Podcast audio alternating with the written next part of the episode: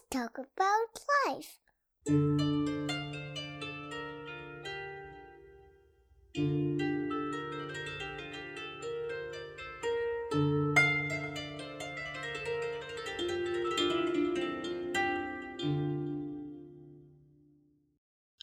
Hello, hello. Welcome to Creatively Relating.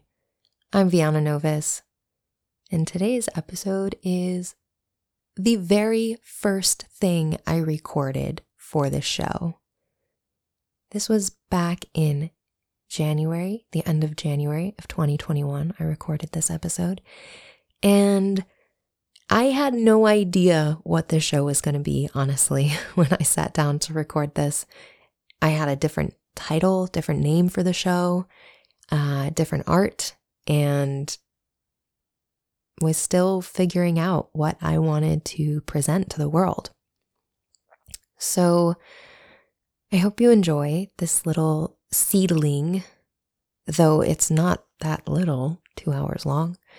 Uh, and I, I also just sat down as I do on these solo episodes. I didn't have notes. I didn't have uh, something I was referencing. I just sat down and talked and told the stories that I had to tell about this topic of pain, pleasure, and suffering. And I have to tell you, in the two months since I recorded, not quite two months since I recorded this episode, there has been more unfolding, more understanding, deeper integration of this idea. And a more nuanced understanding of how it can come to be and how the relationship to pain can,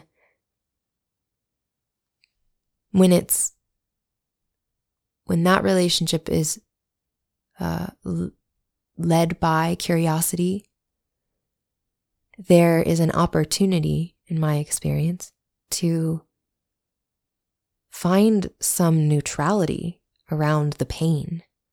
And so, a question I'm sitting with now as I continue to live into this idea of uh,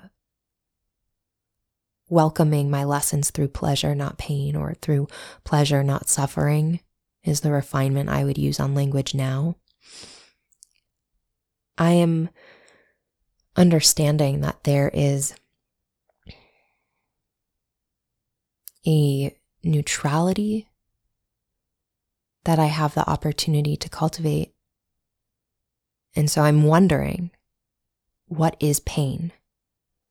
What is pain? When I say pain is an inherent condition of this reality, now the next layer of curiosity is what is pain? As I in these last two ish months have been continuing to peel away layers and layers and layers of understanding on this idea in the constellation of these words as my skills have been expanding. I am understanding that pain is not what I thought it was.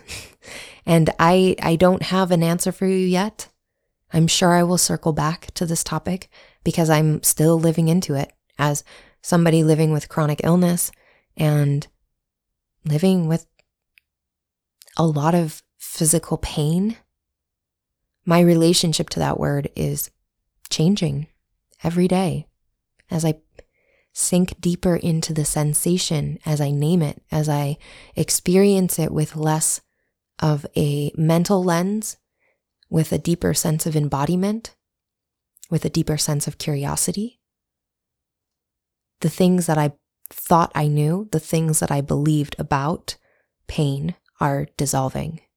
So I want to lead this episode with that information and let you know that I am continuing to iterate on these ideas. There is more and more unfolding here.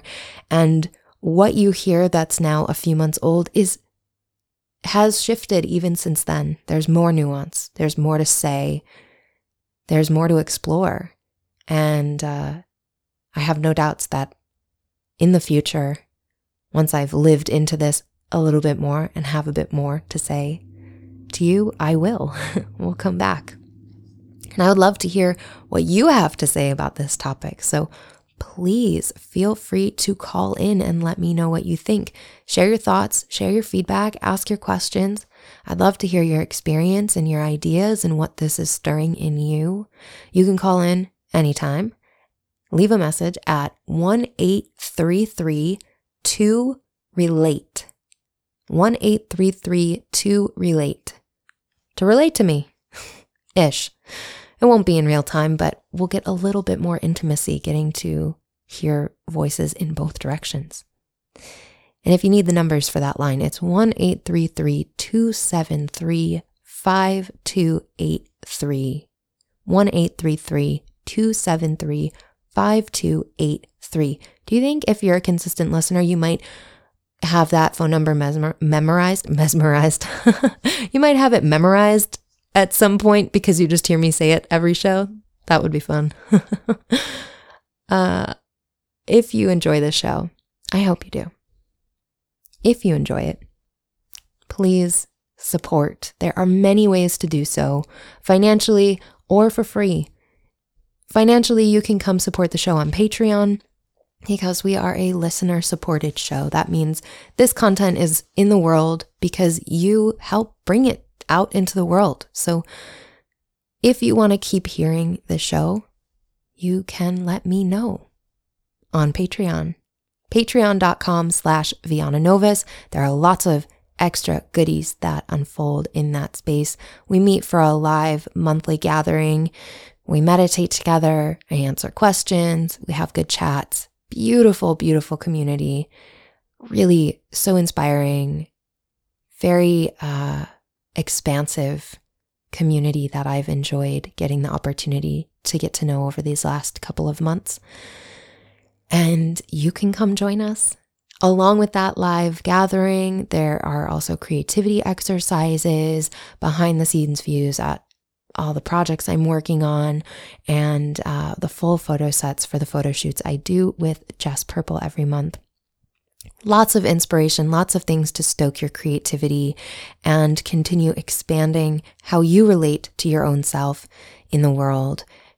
Patreon is really a space that is about creating a reciprocal space of energy there. You give to me, I give to you, we give to each other, we fuel inspiration, we invest in each other's ideas in these ways and hope to create a space where our seeds can grow healthy and strong in the world, bringing more and more and more creativity out. I find so much liberation in creativity, and I hope that together we can use it as a vehicle for collective liberation. If you don't have the funds to support on Patreon, you can still support the show for free. Leave a review, give a rating, subscribe, share on Instagram, follow me on Instagram at viana.novus. All of those things can be done to support the show. So, however you can, if you enjoy this content, please let me know with your actions in the world. All right, let's get into this episode. I know there will be plenty more to explore in the future, and I hope you enjoy this first seed.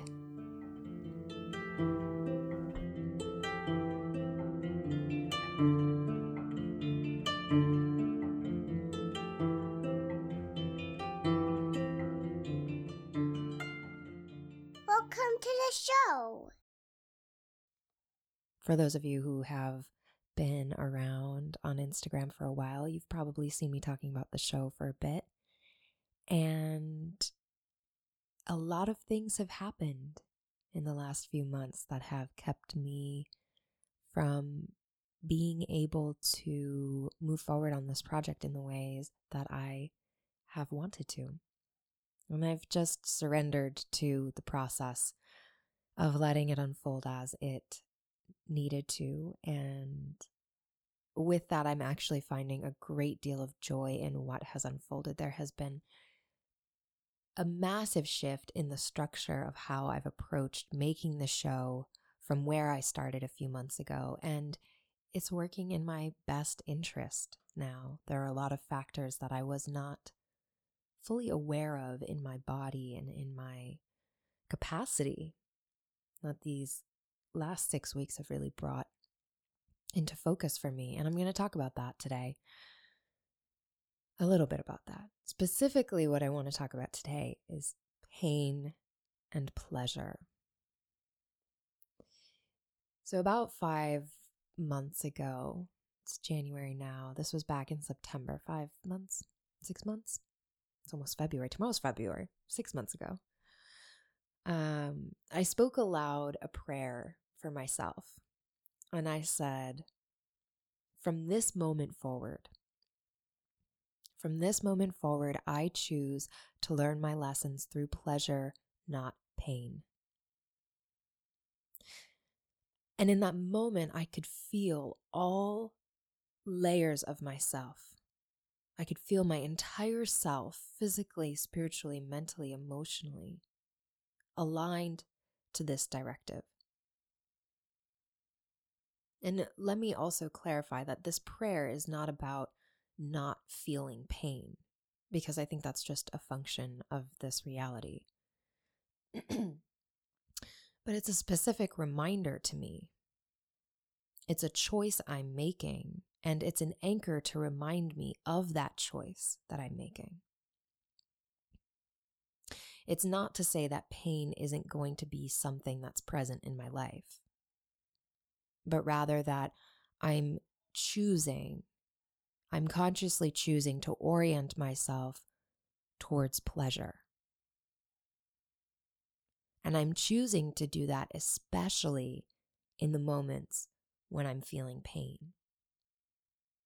That doesn't negate the pain, but what it does quite intelligently is offer a moment, a moment when I'm feeling pain, when I'm experiencing pain, Uh, it offers me this moment to shift my perspective. Because in that moment, I could either go towards suffering or towards pleasure. The pain doesn't change, but what I do with it changes, right? Where I orient myself changes. So that has been this directive in these last five months or so incredibly impactful in my life. Really, really impactful. There's a lot of things I've learned about holding this prayer for myself. I, through many different angles, and I'm sure stories that will unfold here on the show over time, I've come to see some layers in this prayer. Different ways that this can manifest itself into my life. What does it mean to learn lessons through pleasure, not pain? I feel very curious about that. And again, it's not negating pain. It's making a conscious decision to orient myself towards pleasure, to anchor myself to ground myself, to embody that which makes me feel joyful, that which makes me feel alive, instead of allowing myself to spiral into the disorienting realm of suffering. so, I want to share a few of the things I've learned about how this opportunity to learn lessons through pleasure instead of pain has manifested in my life one of the first things that I integrated, or rather acted on, one of the first things that I acted on immediately after speaking these words was uh, aligning my physical reality, my physical life towards this prayer. And I'm not going to go into specific details about what that looked like because I'm not ready to tell that story and maybe never will. But I will tell you it was fucking hard. It was fucking hard. I couldn't eat for over a week after I made that initial action. Literally could not hold down anything except water. It was brutal. Fucking brutal. And then, in the space that came from shifting my environment, I suddenly had a lot of opportunity to sit with myself, which was really uncomfortable, as it is. But again, with this directive to learn my lessons through pleasure, not pain, I had a choice to make about where I was going to place my attention. I could focus in this moment on the things I was afraid of, or I could focus on the things that were bringing me joy. That doesn't mean that the fear didn't exist. That's not to say that the things I was feeling afraid of weren't valid or important because they were and they still are. But it's really about how much space I allowed that fear to occupy in my life.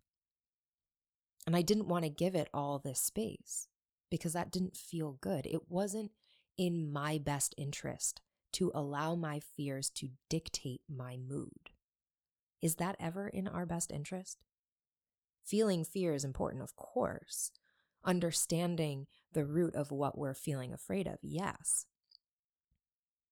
Allowing those fears to manipulate the ways that we're experiencing life, mm, not a choice I want to make. I got to put in effort to that, right? I have to put the effort in. I have to consciously choose to not allow the fear to dictate my mood. That isn't something that miraculously happens. It wasn't something that miraculously happened to me. It happened with great effort. And it's continuing to happen with great effort every day, every moment of every day. I have to make the conscious choice and attend to the skill of presence to allow that choice to unfold, right? Shortly into this experience of orienting myself towards this prayer, I learned another way that this directive can come to be. So, the first one here being choice, the first way that this prayer can come to life to learn my lessons through pleasure, not pain, is through choice. The second way, the second way was realizing that I could learn my lessons by watching other people learn their lessons. Ah. and okay, that might sound like, yeah, duh, of course. Yeah. But it was really quite impactful for me because in the past, yeah, I would watch people learn their lessons. But then here would come sit my ego at the table and have a whole lot of things to say about it. Instead of sitting back humbly and asking myself, well, fuck, how am I doing the same thing? Or where in me is that mechanism alive? Instead of doing that, my ego would come in and say, ugh, well, I would do it differently. So I'm just going to brush this off. And I would. I would brush it off. So, this incredible opportunity to not struggle so hard myself through integrating humbly what I was witnessing in the people around me, or even in the people outside of me, because in today's world, we have all this access to people's stories and experiences and realities through so many different lenses. Instead of taking those opportunities to truly integrate and reflect on how I was using that same fuckery in my relationship with myself, I would brush it aside. So, this last period of my life has really been a new opportunity. It's been a time I've been sitting with a new perspective. And okay, there's a specific moment where I really learned this lesson, but I'm not I'm not going to tell that story. I'm I guess I'm just keeping these stories a little ambiguous on this first episode because they're both it's just too soon. Too soon for everyone involved. But you know, it, it's fine. It doesn't matter. We'll get the gems without the story. so there was this particular event that happened with an old friend And I learned a lot about how I want to arrange myself in my life and in my relationships by witnessing this unfolding. By, by watching this situation unfold. And there were a lot of layers to it. A lot of layers. And rather than jumping on my, uh, okay, it's really weird to say jumping on my high horse. Is there a better phrase for this? I don't know. Okay, rather than getting all into my ego trip here, I sat back and reflected on what was happening and where I was doing the same thing. And then also what I wanted. That was a really important part of the reflection here. One of the biggest gifts of having this perspective these last six months of my life has been to deep dive into exactly what I want, exactly what I want.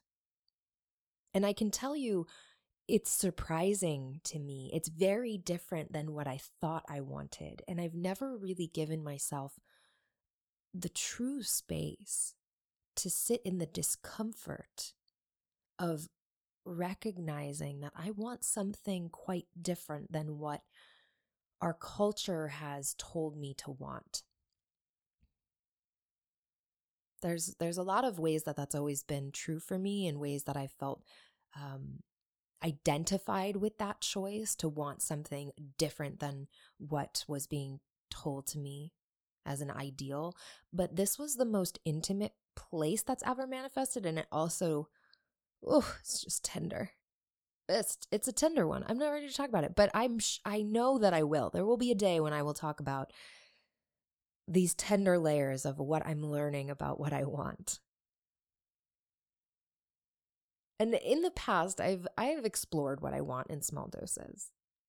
And I've oriented myself towards pleasure and beauty as a tool for growth, which also I will speak plenty more about in the future. But this was different. This was very different than those times and those moments. This relationship with pleasure that I've been cultivating these last six months has expanded far beyond the stories, the understanding that I previously had about pleasure. It's taken me out far beyond the edges and realms of beauty that I previously understood. And I bring beauty in here specifically as a function of understanding what I want. It's deeply connected. This moment is bringing me a, a multi-dimensional awareness of pleasure in my body, in the most mundane moments, in extremely complex moments, in my relationship with myself, in my relationship with others, in regards to my sensual experience of the world, in regards to my sexual expression, making a distinction between those things, sensuality and sexuality.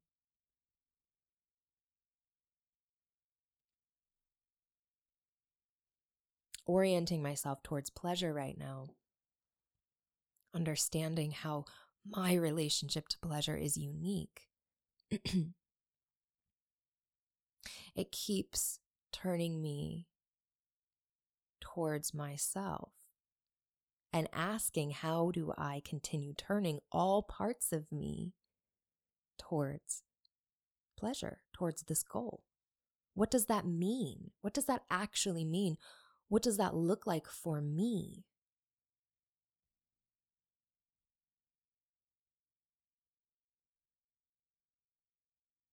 there's a lot of healing here. There's a lot of healing. There's a lot of humility. There's a lot of curiosity. There's a lot of questioning. So, uh, really removing myself from the collective for a moment to get a lens on my own life and understand how what I want is in many ways very different than what I thought I wanted. And in many ways, it's very similar. And there's this bridge here formed by beauty. Beauty is such an important component of this prayer for me. And, and it's not beauty as this frivolous um, object, but rather a lens to view the world through.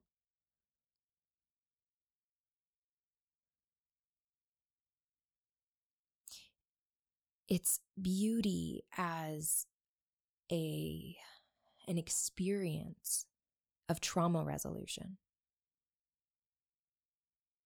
Which is why I want to talk about this in a future episode because it's a, it's really a deep one. It's been a very deep one. The the power of beauty and the prayer of beauty connects to this prayer of pleasure. It's a bridge between this world that I'm finding myself in these days. And, and it has been a bridge for me between where I was and where I had been hoping to go, which I feel like I'm actually starting to reach right now.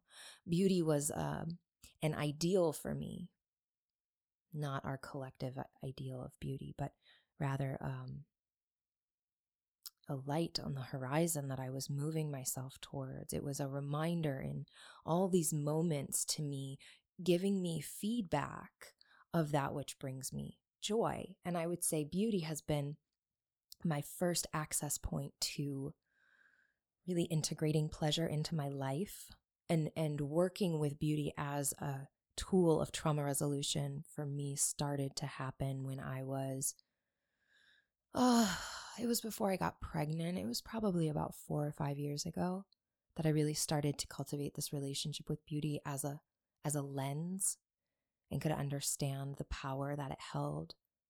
And in this moment, I can see how orienting myself towards that aspect of reality has created this pathway for me to walk, a bridge, a, a, a place where I could safely maneuver myself over obstacles in my life to reach this place where I am right now. And it's also very supportive. Pleasure and beauty. Well, they speak to each other. They're in very similar realms, but they're also very different. Many different facets to each. Okay, I'm running off on a tangent here the last thing I want to say about beauty is just beauty not as a function of capitalism, but actually bringing it into the context of healing and integration. And that's the piece for me that's been helping me arrive at this place, this moment in my life where I'm understanding how different the things are that I want and what I'm looking to cultivate and what actually brings me pleasure. These last six months have been expanding my understanding of pleasure and getting into a deeper relationship with all the many facets of it. Like, along with pleasure, there's been this deep exploration of shame and guilt and the systems of this culture, of course. From my perspective, there has to be right? It's all interconnected because pleasure has been a story that was already written for me, for all of us. And within the context of this culture, that story has a relationship outside of ourselves. Now, if I want to cultivate, if I want to create a relationship with pleasure on my own, something that actually speaks to my values, my ethics, my needs, my desires. I have to untangle and understand what has been spoken onto me. Right? I have to deconstruct all of the layers of things that are occupying the associations I have with pleasure and create space in my life to write something new. So, these past six months, when I talk about my relationship with myself, which if you've been in the other realms of my world, Patreon, Instagram, on my mailing list, you'll see that this has been a topic lately. When I talk about my relationship with myself, reflecting on what that actually is and, and what I actually want for my life, I am coming to understand that this complex journey requires a slowness slower than I ever thought I could possibly move, slower than I ever thought I would ever want to move. It's a quiet journey. It's intimate.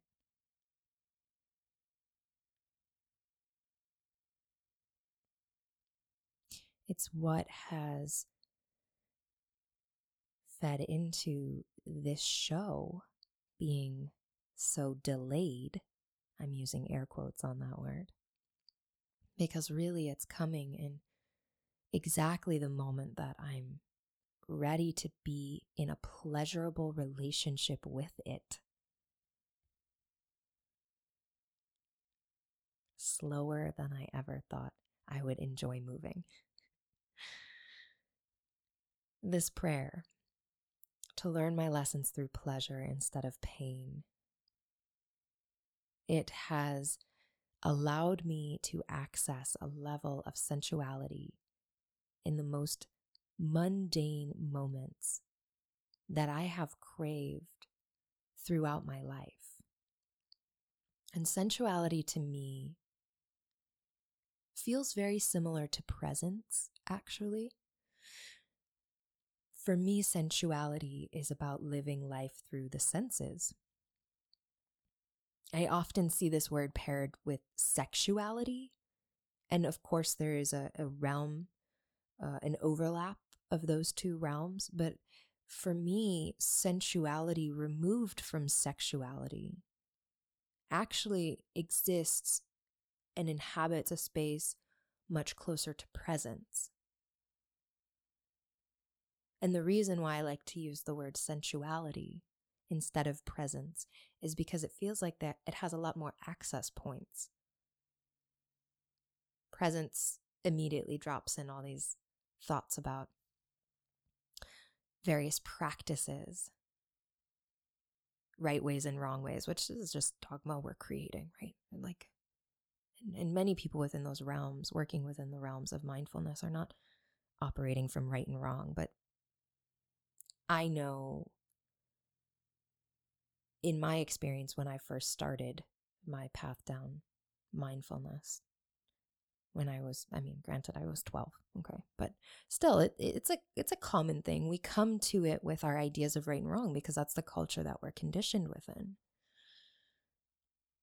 And sensuality to me doesn't hold that same uh, binary it feels taboo, right? Because it's culturally connected to sexuality. So it has this taboo energy to it.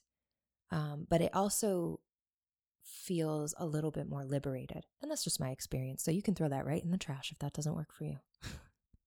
but sensuality to me is about living life through the senses taste, touch, smell, sight, sound. I have to be present and in my body to experience sensuality.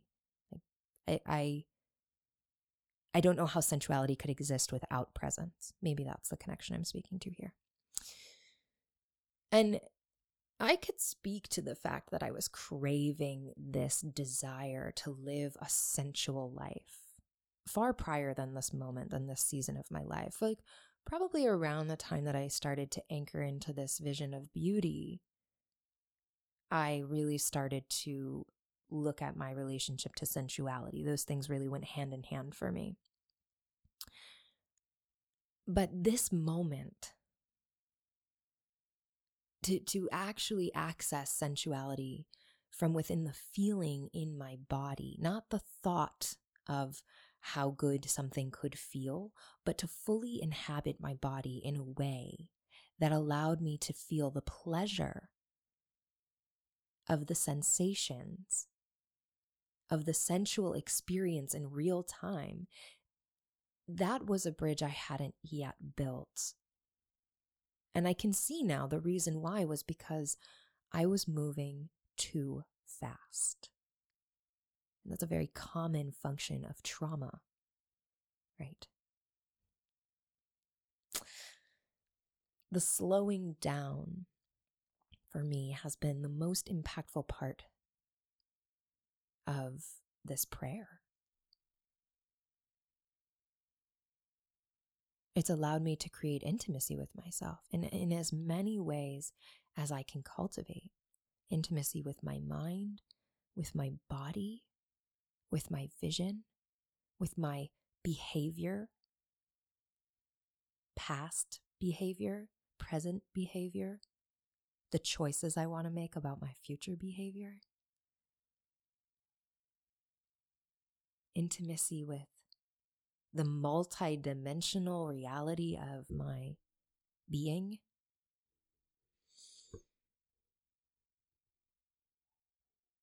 And in the in the creating intimacy with my mind, there's been an understanding of the way my mind functions, which has been liberating. In this past season of my life, I've actually learned the ways in which my brain is neurodivergent. That's fucking life changing. I have actually been getting into the understanding of the ways that my brain has been developmentally impacted by the trauma that I lived through in my early life. I knew for many years that trauma affected the development of the nervous system and the brain but to actually bring it into my body, to slow down enough to see what functions were alive within me, that's new. It's been a very impactful time for creating intimacy with myself. That's intimacy with my mind, that intimacy with my body. I mean, let's just start with the most pleasurable point of that, right? And many of you, I know many of you have been asking, and I will do a whole episode on masturbation, and I will bring in my very best friend, Morgan King, my queer dad, my best friend. Morgan is a pro dom and in service to erotic liberation on this planet and um, their presence in my life has been very liberating and has allowed me to access a new layer of intimacy with my body. And all of these things are working hand in hand. None of them are operating on their own. My, my friendship with Morgan is one of the things in conjunction with the trauma resolution work I'm doing with all of the people on my health team. There are many right now along with all of the daily practices I'm doing and the things I'm, the content I'm choosing to take in or not take in. All of these things are functioning together to allow me into my body, but masturbation has been one of the things that has been so impactful for understanding the way pleasure functions in my life, and specifically to understand the way pleasure and shame functions in my life. Because I mean, I view sex, whether it's sex with the self or sex with a partner or sex with many partners, sex is an opportunity for so many things. I see it as a, a, playground for adults. Like we get to go here and we get to have fun and we get to be silly and we get to be we get to feel really good and expressive, and we get to move our bodies if we have access to that. It's also spiritual. We get to access deep realms of prayer and magic and multidimensional connections if we want to. And it's also this incredible place where we get the opportunity to unearth our relationship to power dynamics, understand our ability to or fear of communicating. Hmm. it's such a big one, that one. It's such a big one. And it also has such a brilliant opportunity to show us how communication can function with pleasure. Because communication is a two way street, right? Communication is both what we say and also what we hear, and also how we move. Communication is happening in many realms.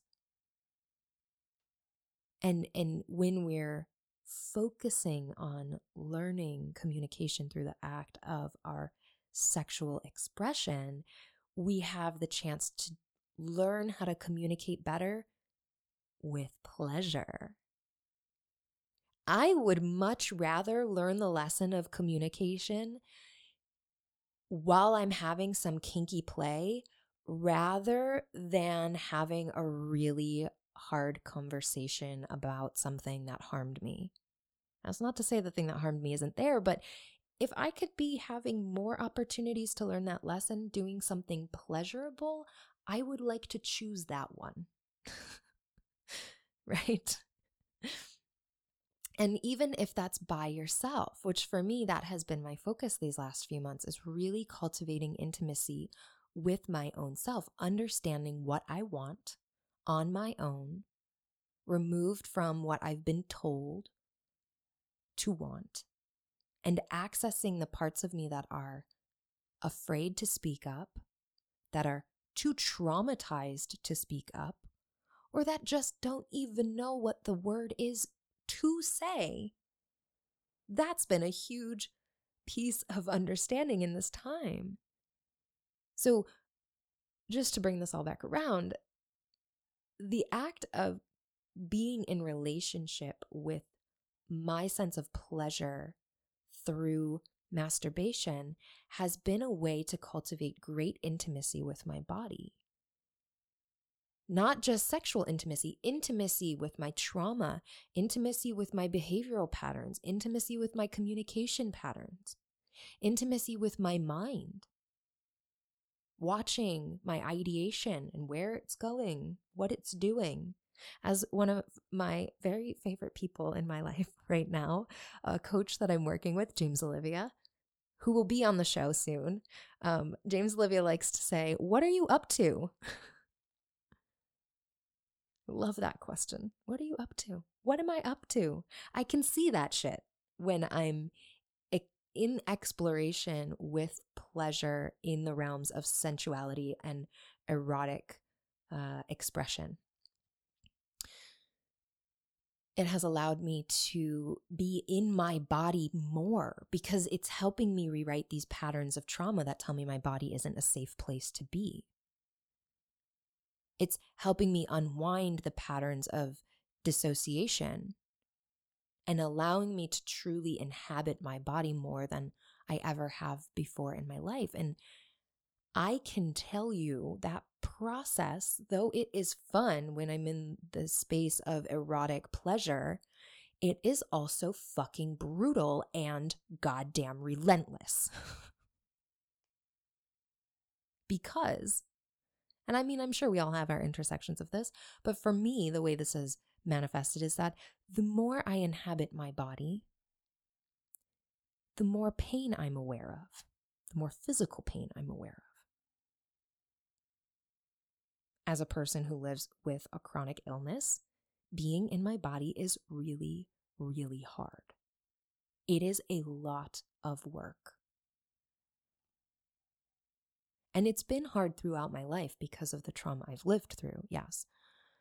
That's certainly where this original pattern of dissociation started. But now, as I work through more and more layers of that trauma through all these various mediums, through my sexual expression, through the work with my incredible trauma therapist and my amazing coach, and through many other mediums, of course, meditation, movement, my relationship to food. Those are some things I'd love to talk about in this episode if I get to them. Also, my relationship with with uh, mushrooms and ochre.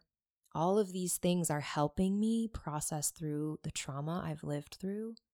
And in most moments, because of those tools, I'm able to catch that pattern of dissociation. I can catch it. I can ground myself.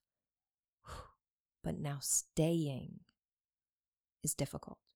Even if I'm catching myself in all these moments back to back to back, it's actually keeping myself in my body is so hard because I am in immense physical pain all the time. Right now, I am in head to toe pain. My hands hurt so much I can barely bend my fingers. I cannot feel any part of my leg below my knees. And this, staying with this pain, cultivating this intimacy with myself, with my body, with my mind, this has allowed me to access a deeper layer, to integrate a deeper layer of this prayer. How can I learn my lessons? How can I live my lessons? Through pleasure, not pain. What does that mean when every moment of the day I am experiencing physical pain? It's not something I can avoid. Trust me, I've tried. it doesn't work.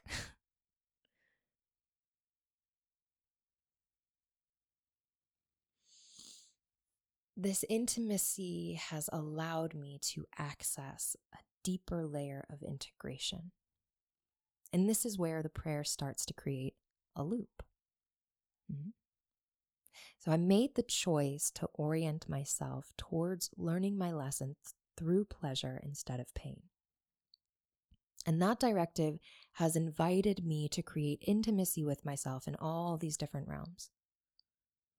And as I access the intimacy within the relationship with myself, I'm brought right back to pain because it's in my body. And because I'm choosing to orient myself towards pleasure, not pain, I'm making the conscious choice to be in that intimate relationship with myself. The more intimately I am in my body, the more intimately I inhabit my body, the more acutely aware I am of the reality of what my body is experiencing. And then the more honest I'm invited to be with myself about that. As I'm more honest with myself and accept and speak into the reality of what I'm experiencing, of the pain that I'm experiencing, I come back full circle to this prayer with curiosity. How do I learn this lesson with pleasure instead of pain?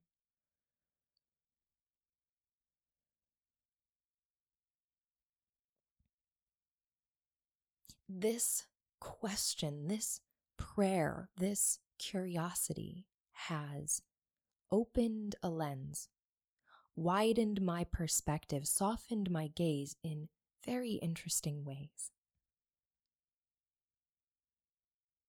I spent the last month or so, six or so weeks, in very high levels of pain. And at the end of 2020, towards the end of December, I started to have some seeds of possibilities about what might be going on in my body. For the first time in three years, for the first time since I almost died after giving birth, I had some possibilities of what might be going on. And those possibilities, just even having some options, it gave me the ability to start making different decisions about what I was doing. It gave me some parameters to work within. It gave me these choices I didn't previously have. I didn't know that I had. And all of those options have forced me to do two things to slow down and to listen. So I've been looking very curiously at my relationship to my body with a new lens. In the past, okay, let's talk about like these threads of movement and, and food here, because it's been such an integral part. So in the past I would I would uh, work out. I was always a part of my life. I've been really active throughout my whole life. And it's always been a place where I would find great joy. So that was there. It's always been there since I was a young child, a toddler. And I've also been very involved with food from my early teen years, preteen years, um, however old you are when you're a freshman. And it was at that time that I started to get really into the idea of slow food and eating locally, regenerative agriculture, food access, and and I was starting to understand the environmental impact that my food had.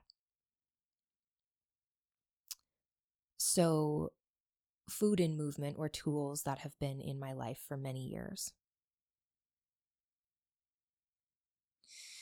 But this moment, this season of my life, has brought me into a new understanding of the way that these tools fit into my relationship with myself and my body. And how pleasure can function through these tools in unexpected ways, which fosters a deeper intimacy. It's been very cool and very unexpected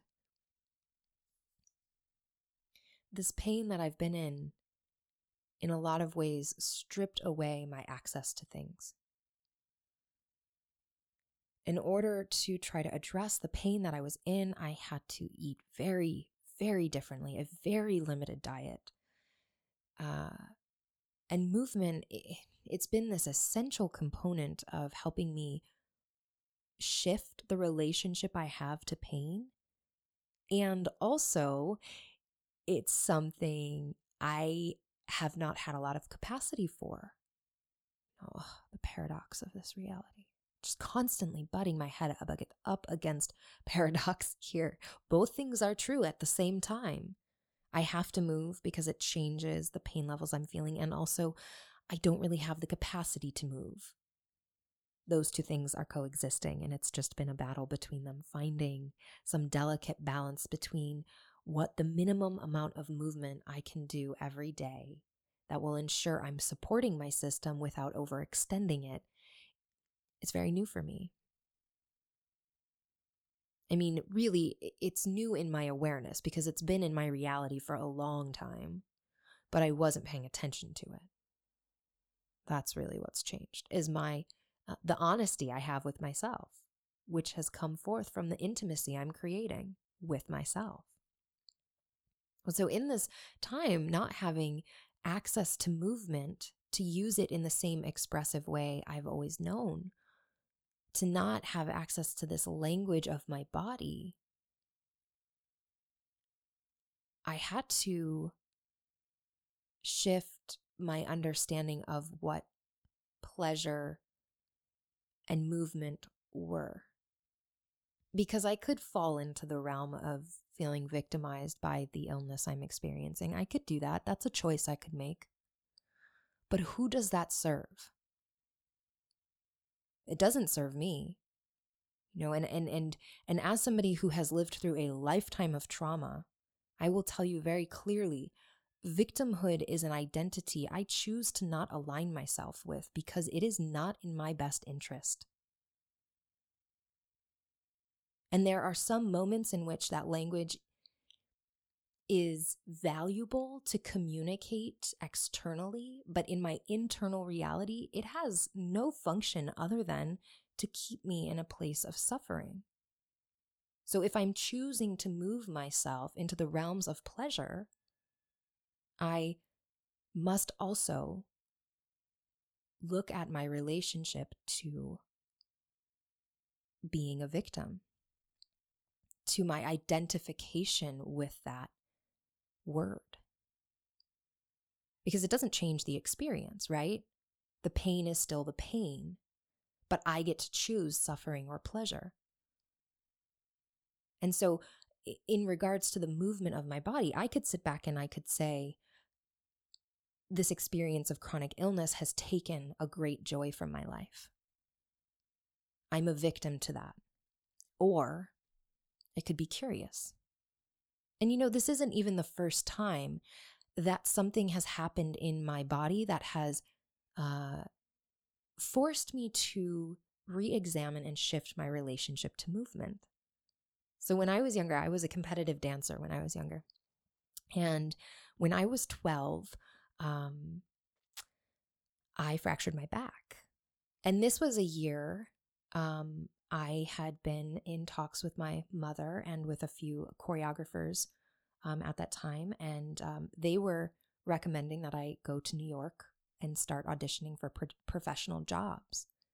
And so that was something my mother was a single mother working very hard to make ends meet and and we were trying to figure out if that was financially possible. How could we make that work? And that was the year I fractured my back. So um, it didn't matter because it wasn't an option anymore.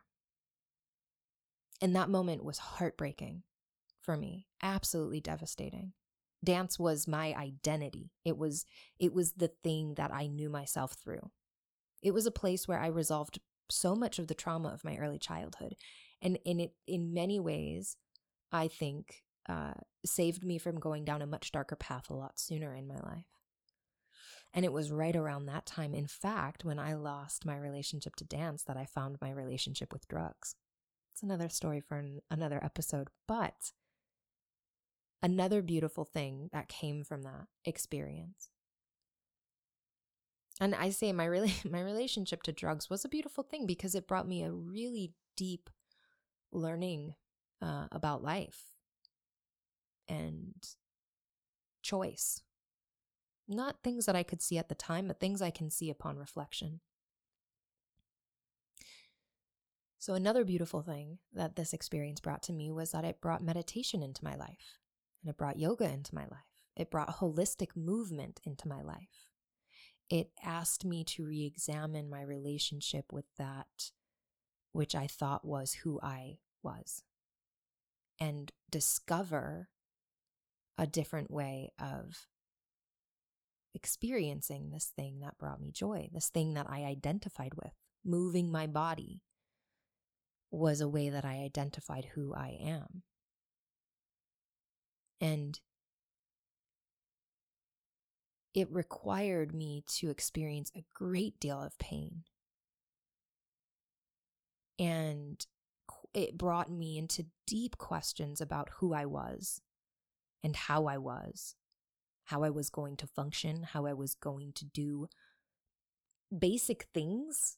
You know, at that point, when I was in recovery from that, I couldn't sit for too long. I couldn't stand for too long. Walking was excruciating. I avoided it as much as possible. Laying down hurt. Like, there, the only position that felt accessible was being in a pool. But I grew up in Buffalo, New York. And so there are about three months of the year where you can realistically get your body into a pool because the people that I knew had outdoor pools and we didn't have access to an indoor pool.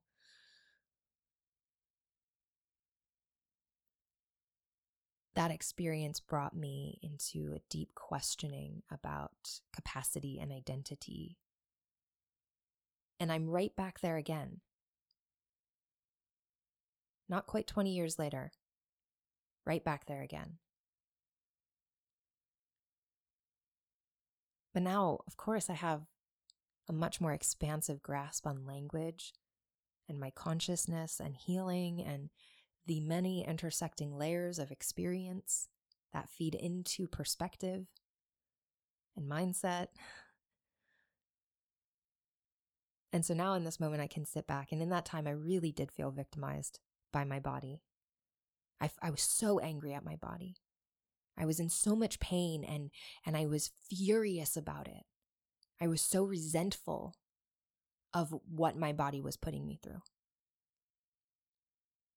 And I couldn't see at that time what was unfolding. I had no sense of it because I was 12 and I was just wanting to go ride my bike with my friends, you know. But I couldn't I couldn't then see how it was bringing all these other resources and tools into my life. It's only upon reflection that I could do that. It brought me mindfulness practices. It brought me holistic movement practices. It brought me visual art practices. In that time, I started illustrating and painting. Those were things I always loved, but now I really didn't have um, many other options. Um, so that was something I could do relatively well in terms of uh, pain wise, you know, the pain levels I was feeling. And I also learned how to sew. That was a little later in my recovery. Um, and then I started making my own clothes and I found all these new realms to express myself. So all through junior high, I would make these really wild outfits and um, it was this, it became this new identity marker for me. Uh, I, and I couldn't see then all the things that my life was opening up to in in this collapse of identity. I, I couldn't see what was unfolding before me. And I feel now on the other side of that experience immense gratitude because if my life had gone down that road of, of moving towards professional dance, I likely would have met that same moment of reckoning much later in my life with a lot more responsibility resting on my shoulders. Because a dance career, you know, just it doesn't last very long. So I feel so grateful I have this opportunity to find new pathways of identifying myself in this world, of experiencing pleasure, and of creating my life. And now, because I had that experience, I can be in this experience, in this moment with my body. And, and I have a little bit greater perspective on what might be unfolding that is far out beyond my vision. And so rather than feeling like a victim to the fact that my body cannot move in the ways that I would love for it to move, I have the opportunity to choose to orient myself towards pleasure instead of suffering. I can see that choice and I am choosing it. So this intimacy with my body has brought me into this portal through time to collect the wisdom of my child self and bring it into this moment, to collect the wisdom of my body that is alive in this moment, and to just hear it because it's already here. It's already right here. It's just about creating the space to listen.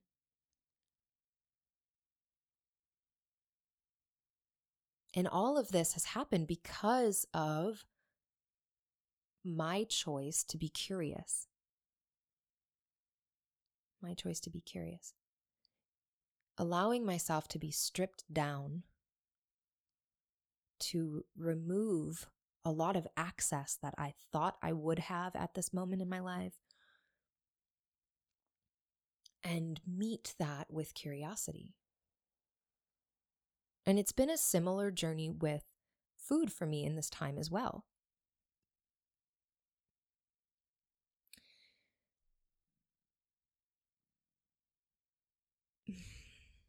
My relationship to food through my life has been quite complex.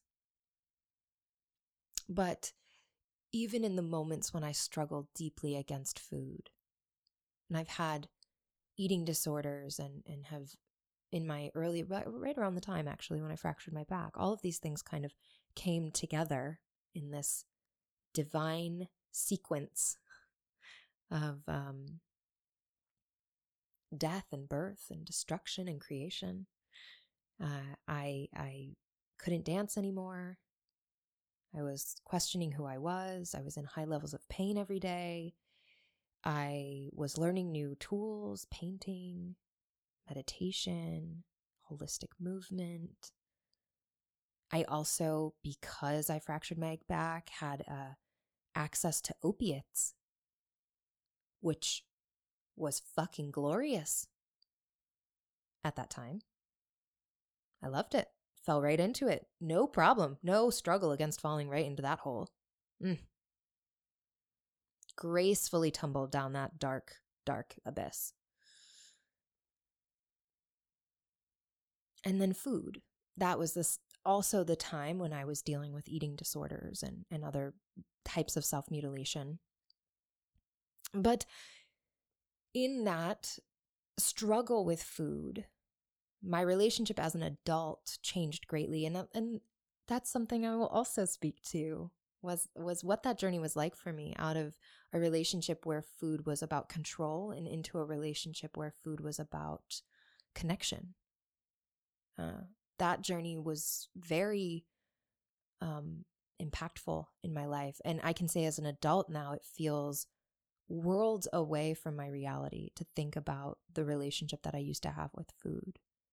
And it and it came to me through access to the land, having the opportunity to have a garden, learning about slow food, regenerative agriculture, food access, putting food into this context of the system that we live in, into the, uh, it, it really weaving it into the planet that we live on, that we function as a part of, completely changed my relationship to it. That's something I would love to speak about.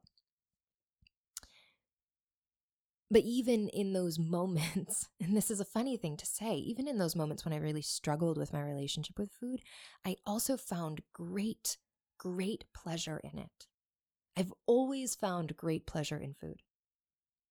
And that's very cultural for me too. It's it's it's an ancestral love language I've inherited. It's a way we pray, it's a way we care for each other. It's a way we connect to each other and to the land and to our heritage. And I find great pleasure in this inheritance in cooking food and sharing food and touching food and smelling food and growing food. It's always brought me great pleasure and joy. And in many ways, also ancestral healing, considering my mother and my grandmother, and, and potentially much further back than that, their experiences of living in poverty with hunger as a central theme. You know, for for m- most of my adult life, like once I really worked through these um, aspects of control that I was up against in my teen years. Once I worked through that in my adult life, I have held my access to food with great regard and gratitude because of my ancestors' experiences. And because of the way that their stories live on through me, their experiences are a constant reminder for me to slow down, to take time to savor and allow in the pleasure of food that I have access to and to feel gratitude for every bite I have the opportunity to eat. And with every meal, I send those blessings back to my ancestors. It's always in my mind. Every time I open my fridge, every time I open my pantry, every time I clean a dish, it's always on my mind. And in those moments, I use pleasure as a form of liberation for them.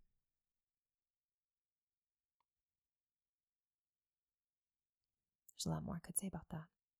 I don't want to run off on a tangent because we're already an hour into this episode. okay, so being here in this moment, stripping back what I have access to to try to address the pain that I've been in. And and here I'm using access now for a descriptor of my internal experience rather than my external. I had the opportunity to get really curious about what pleasure looked like. What is pleasure in this new landscape where I can't use food in this expressive way? What did pleasure look like when my relationship to food had to shift from it being a medium of creative expression to now a function, uh, now as a tool? You know, both that works for both for pleasure or for, for food and movement. what did pleasure look like when my relationship to, to food and movement had to shift from, from this place where I could express myself to now it's simply functioning as a tool of wellness, which is still extremely important, but significantly different. Because an expression, to me, there's there's a freedom, there's a liberation, there's a wildness, and in something functioning as a tool, there's a very specific purpose. There are parameters, there are boundaries. now, What does pleasure look like when I strip all of this access back internally? I started to understand this new perspective on pleasure through this very reduced lens that I had. Pleasure here in this realm was about simplicity. It was about finding stability, creating stability in my life through simplicity and reducing the noise that contributed to the pain I was in, while creating a solid platform under my feet. That sense of stability brought, brought me a, a great deal of pleasure. But it was unlike pleasure I had experienced in the past. Again, it, it was this shift from pleasure as this wild, vivacious, creative explosion of a force to pleasure being a quiet, firm, boundaried, stable presence. Ooh. I'm kind of just having that moment of articulation and reckoning right now, where I'm putting words to the experience for the first time. And, ooh, wow. Mm.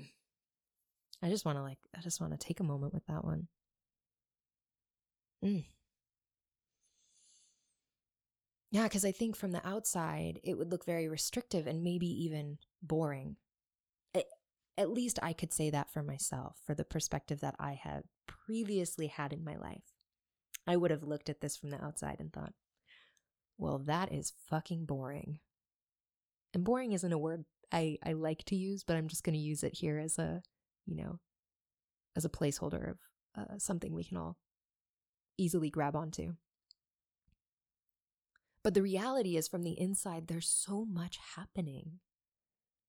You know, it feels, it feels almost like a desert you know, you you look out at the desert, at least when I look out at the desert, I see, you know, just the dryness and and the harshness of that environment. It just feels like there's it's a landscape of death from afar. But then when I get up close, I can see the life in every little crack. I can see how the plants and the animals are finding their way and thriving through their resourcefulness, even in a landscape with limited access. With limited access to that which is most essential, right? Like water. My relationship with pleasure has become so different from anything I had a touch point for over these last six months, but especially these last six weeks. And it keeps bringing me back to the question what do I want for my life? What do I want for my life? In that question, with such a reduced ability and with reduced access, I'm seeing now more clearly than ever that the answer is really about where I place my attention and the skills that I attend to, the skills in my mind and in my body, because that's where I create my life. That's what makes up my reality. It's where I focus my attention. And gosh, if we look at any school of thought that incorporates any aspect of mindfulness, we hear the same lesson, of course, right? This is nothing new. This isn't new. But the integration of it into the body and how how do we how do we do that in today's world within these different conditions that we have like we're we're experiencing a lot of unprecedented things in our realities right now in terms of the access to technology and not really understanding how that's shifting and changing our biology and there's layers here where I focus my attention is what creates my experience of life. That's not new information. but it's really, for me, that old lesson, that ancient lesson is new again. And it's it's alive with new language. It's a different layer, it's a different uh, thread of understanding weaving itself through the fabric of my life. It's like suddenly the wiring has completed in my house and the lights were turned on. Like, oh shit. Whoa, this is what it's like. Oh my gosh. Okay, like I saw all of this stuff, but now it's all been connected and now I can really see what's going on here. And in that focusing of my attention, it's also about what I choose to do with the energy I have, constantly coming back to choice. Now, I ask myself, what do I want for my life? What do I want to do with my life? What do I want my life to feel like? If I answered these questions six months ago, eight months ago, I would have told you a bunch of things about when I'm better. I would have told you a lot of things about what I want to do when I'm feeling better, when I'm feeling stronger, when I'm able to work more consistently, all of that. But this prayer to learn my lessons through pleasure, not pain, has brought me to my knees in realizing that this day may not come.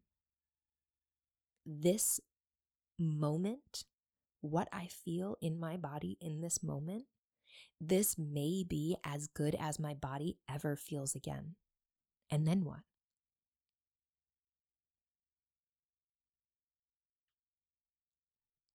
And I don't hold attachment to that. I'm not holding attachment into any potential reality here. It's, it's really about it's about living my life sensually, which is inherently connected to presence. It's about feeling my life from the inside. So I don't know, maybe my body will feel different next week. Maybe it will feel different next month. Maybe it will feel like this and will get worse. I don't know. I don't know. Doesn't really matter though, right? Because I'm choosing, I'm making a conscious choice about my relationship to my experience. So it doesn't matter what is happening with my physical body. Not in terms of the way that I orient myself internally. It matters for various external reasons, yes, but not for what's happening inside my mind. That is a choice that only I have the ability to respond to. That is solely my responsibility. And because this prayer has brought me into my body in a way that I was not prior, because it's brought me into intimacy with myself in a way that I was not prior, I can see how much choice I have. And I can see how much I was missing in the relationship with myself and how that connects to everything else in my life. This prayer has brought me deep into my body. And in that journey, I am very humbly meeting my actual capacity. I am very humbly understanding what I am actually capable of. And I don't use that word with shame or with guilt about the ways that my capacity does or does not meet up to what is expected of me within the society. I mean, those moments are there for sure. But more than shame, it's grief. There's grief, certainly. But then I choose to also bring in curiosity. I'm not ignoring that grief. That grief is important, and trust me, it is here. I have cried more in the last six months of my life than I ever have in my entire life. I have cried so hard I vomited. I didn't know that was possible. and it has been beautiful and liberating. Tears have been coming from my life for years and years and years of my life, but so much further back. I've cried tears for the unexpressed grief of my ancestors, thousands of years old. I can feel it in my bones. It's liberating to tend to that grief. But I don't want to get lost in that grief. So I'm meeting the grief, meeting the experience of the grief with curiosity. That's my buoy. That's my life raft. That's the ground I anchor myself into. That's what makes me immovable is my curiosity. And that curiosity is also where I find great pleasure and very impactful options, expansive choices, not answers. Not answers. Meeting life with curiosity does not give me answers. It reveals options and reminds me of my choice which reminds me of my autonomy, of my sovereignty, of my will, of my power. How curious can I be about my reality? How curious can I be? How proactive can I be about creating my reality? Within the context of what I have access to right now not creating my reality as some ideal in the future, but rather with the access I have in my body, with the access I have in my reality outside of my body. How proactive can I be about my creating my reality right now? How curious can I be? That curiosity feeds itself into the creation. It opens the options. It realigns me, reorients me towards choice. So these are the places I find myself returning to when I think about pleasure and pain.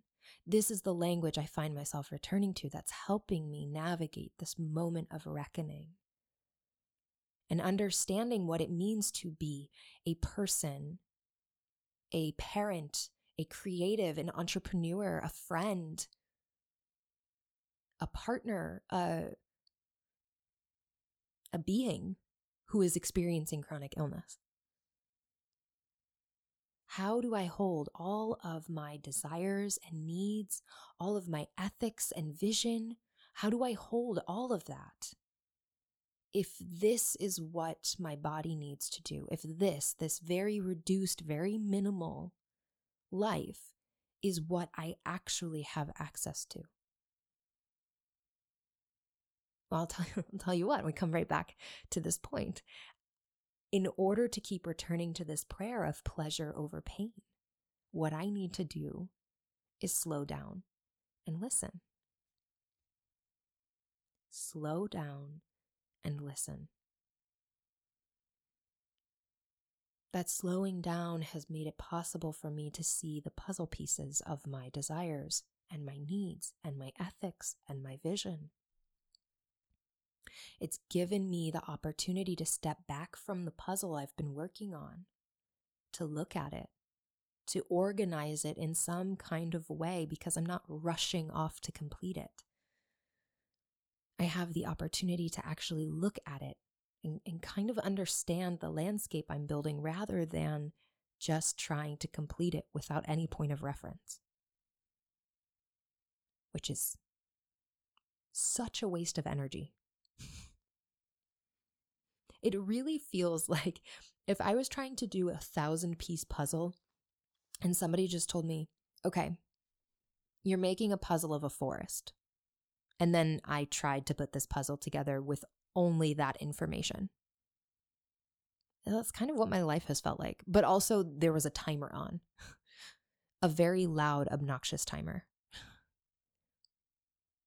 No reference point, not much guidance, a lot of pressure. For what? I mean, what would happen when that timer went off?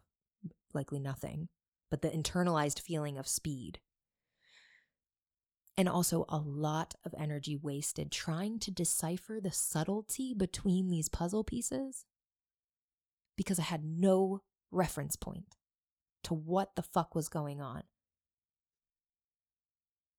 And and I'm proud of the job I've done in my life so far. I'm really proud of what I've created up to this point. But I've wasted so much energy so much energy. And as I understand the capacity of my body more, I understand how precious that energy really is. And I do not want to keep making that same choice to waste my energy trying to beat a clock that has no significance in my life now I understand if I slow down, it's like taking a step back from having my head down in these puzzle pieces and realizing, hey, here's the lid to the puzzle. It's been under the table the whole time. Right? All the answers are within us. It's been right here all along. Now I have some sense of this reality I'm creating. I have a sense of it. And also, because I'm moving slow, I can start to separate my pieces a little bit. I'm not just rushing to click them all together. I have space to notice. Oh, hey, here are all the pieces with edges. And when I start with creating some parameters around this experience, let me create the container for this reality before I try to fill it in damn, I am loving this puzzle metaphor.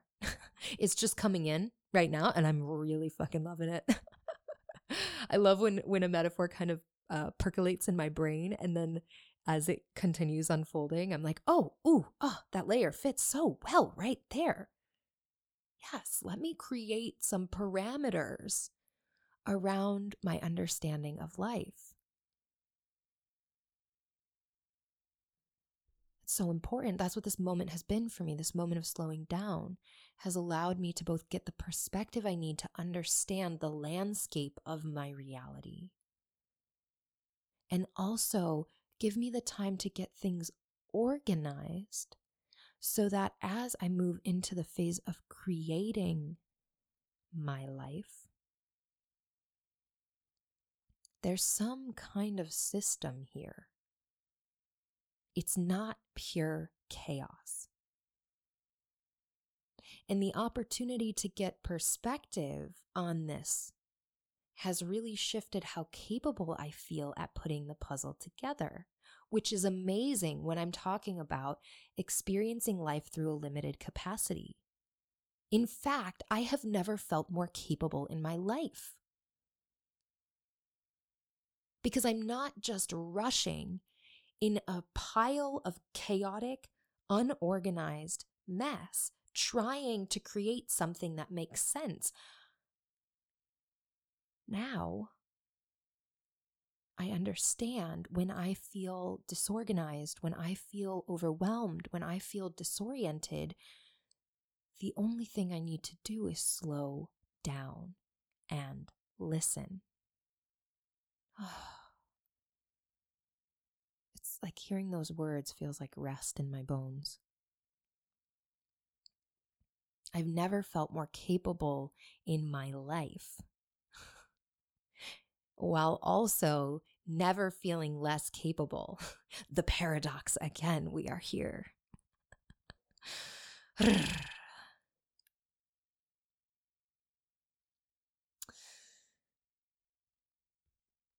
so, what is this puzzle? You know, in this metaphor, what is this puzzle? I mean, first and foremost, I it's my relationship to myself, for sure. But of course, we have to then put that relationship into context with where that relationship lives. You know, it feeds into my interpersonal relationships, which feeds into our culture. It creates my inner reality. It contributes to our external shared reality in this moment, as well as the future that we're collectively creating, right? That's a big fucking puzzle. And understanding how my individual self fits into that larger puzzle, having the opportunity to sit with it, with what is mine, to understand where I may eventually fit into the collective story, and to feel capable. I mean, it just gives me feelings to say those words all of that has allowed me the opportunity to downregulate myself. And okay, I'm just I'm going to make a sweeping statement which I I really try not to do. But I'm going to make a sweeping statement. And you know what? It's not even that radical. It, it feels pretty fucking obvious. You know, I think our culture as a whole does not want us downregulated that doesn't serve the systems of power that are currently at play, right? Because what happens when we're downregulated? We start to heal. We start to expand our reserves. We start to question the structure we're operating with, right? So, our downregulation means that we're likely going to spend less money in the places that support these systems that we can now see harm us we're likely going to speak louder because we know what we want and we know what we need. And we're likely going to start poking at the things that don't work for us and advocating and participating in making change that actually is supportive to us. Instead of just shutting up and spending the money as we're told to and craving and wanting and yearning for these things that we're told are going to bring us joy and happiness and and following along with the way it's always been done. No, down regulating. Down regulating ourselves. It gives us the opportunity to actually address our trauma.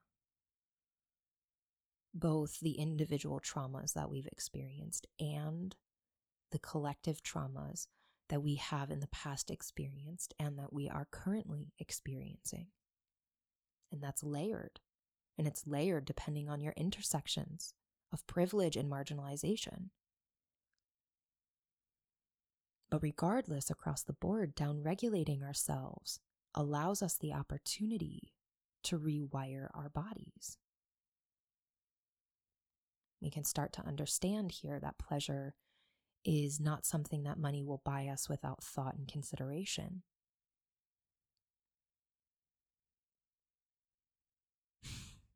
I'm contemplating right now if I want to pick up this thread of money. It just fell out of my mouth, so let's go there. Okay, so money. I add this last bit. I added that last bit there. Thought and consideration. because I do believe money can buy us happiness. With thought and consideration, right? We, it has to be paired with an unpacking of the stories that are shaping our unconscious impulses, right? But yes, I do believe with thought and consideration, money can buy us happiness. Because no matter our ideals, no matter what reality we're advocating for, we currently live within the system of capitalism. And that is precisely how it functions, right? But along with happiness, it can also bring forth connection and care and collective liberation through the redistribution of wealth. Right? All of those things are true from my perspective. Throw that right in the trash if you don't agree with it. But I don't believe money is the evil here. Money is just money, right? Our collective relationship to it is what harms and hurts us. The divide in access is what harms and hurts us. But, but that's not an inherent function of money, right? We collectively give money its meaning.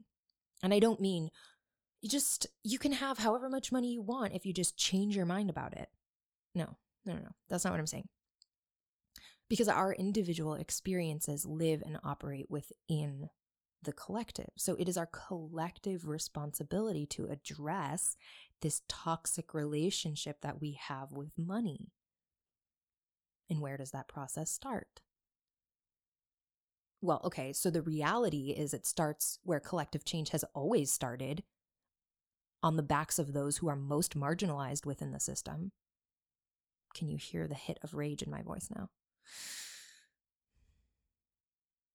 But it is 2021. My dad voice is coming out. We have far too much access to information and far too much opportunity to understand our privilege to continue placing the burden of change on the shoulders of those who are most harmed by this system. I mean, clearly I have things I want to say about money. Clearly. But I'm just going to refocus right now because I could take us off on a whole tangent and we are already an hour and a half into this episode. So let's just put a pin in that. Refocus, take a breath. We'll come back to this topic in, a, in another episode. Okay, so let me just let me just trace myself back. Where was I before that tangent on money? Down regulation. Sometimes I might not be able to pick up after those tangents, depending on how much pain I'm in. But today, okay, I got it. Down regulation. All right.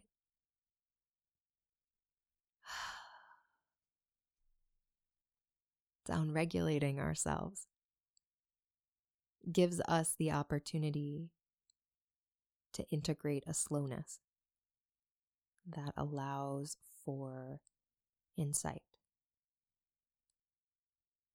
It births a quiet where our inherent wisdom has space to be heard.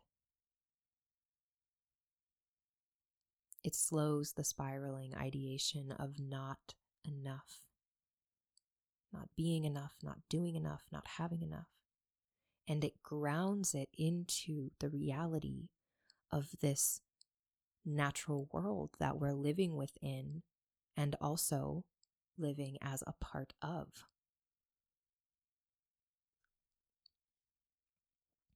And in my experience, when I place myself, when I root myself into the rhythms of the natural world, pleasure becomes undeniable.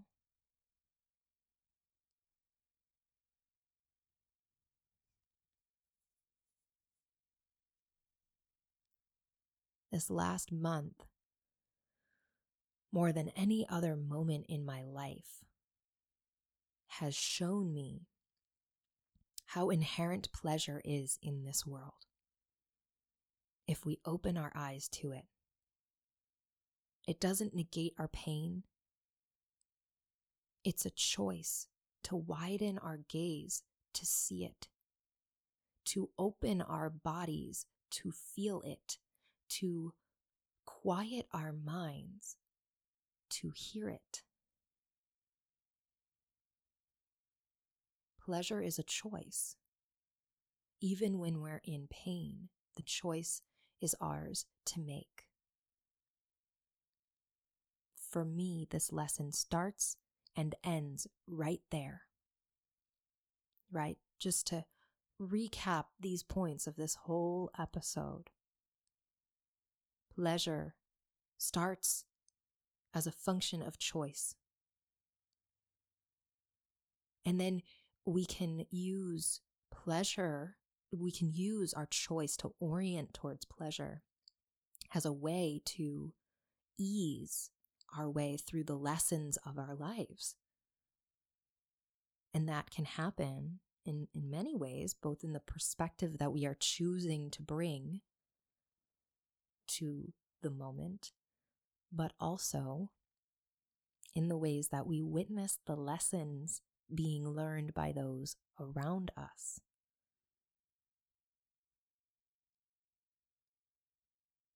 And with ourselves rooted in the inherent choice we are making, we are invited to access a deeper intimacy with the self because there is an I making the choice, because there is a sovereign, autonomous being making the choice to orient towards pleasure. And so there is the invitation to be in relationship with the self, to cultivate intimacy with the self. And if we choose to turn back in, I say back, back into our lives, in, into our bodies, if we choose to be in relationship with ourselves, we have the opportunity, we have the space to slow down and listen. And when we slow down and listen, we have the opportunity to downregulate our nervous system, to address the pain and trauma of our life. We have the opportunity to heal, to integrate, to understand, to cultivate deeper compassion for ourselves and those around us,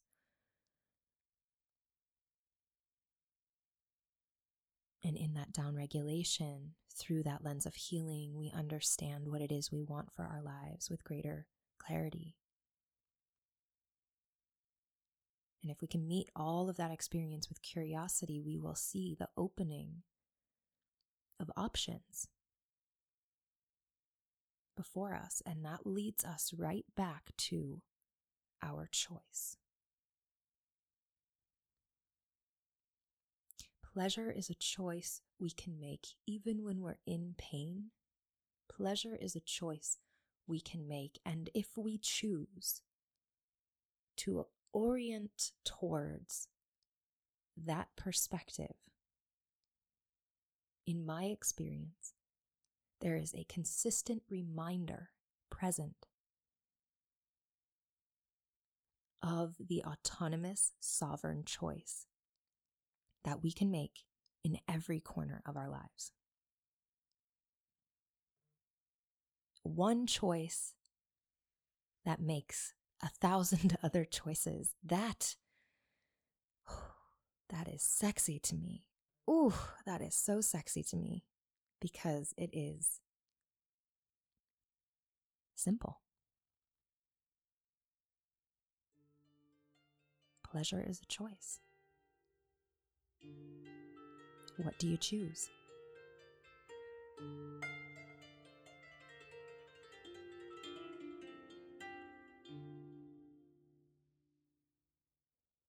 Now it's time for creatively exploring your opportunity to digest today's content through your own creative expression.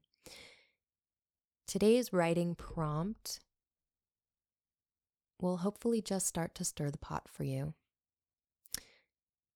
I recommend you grab a pen and paper or grab your phone to type this in so you can circle back to it at a time that's convenient.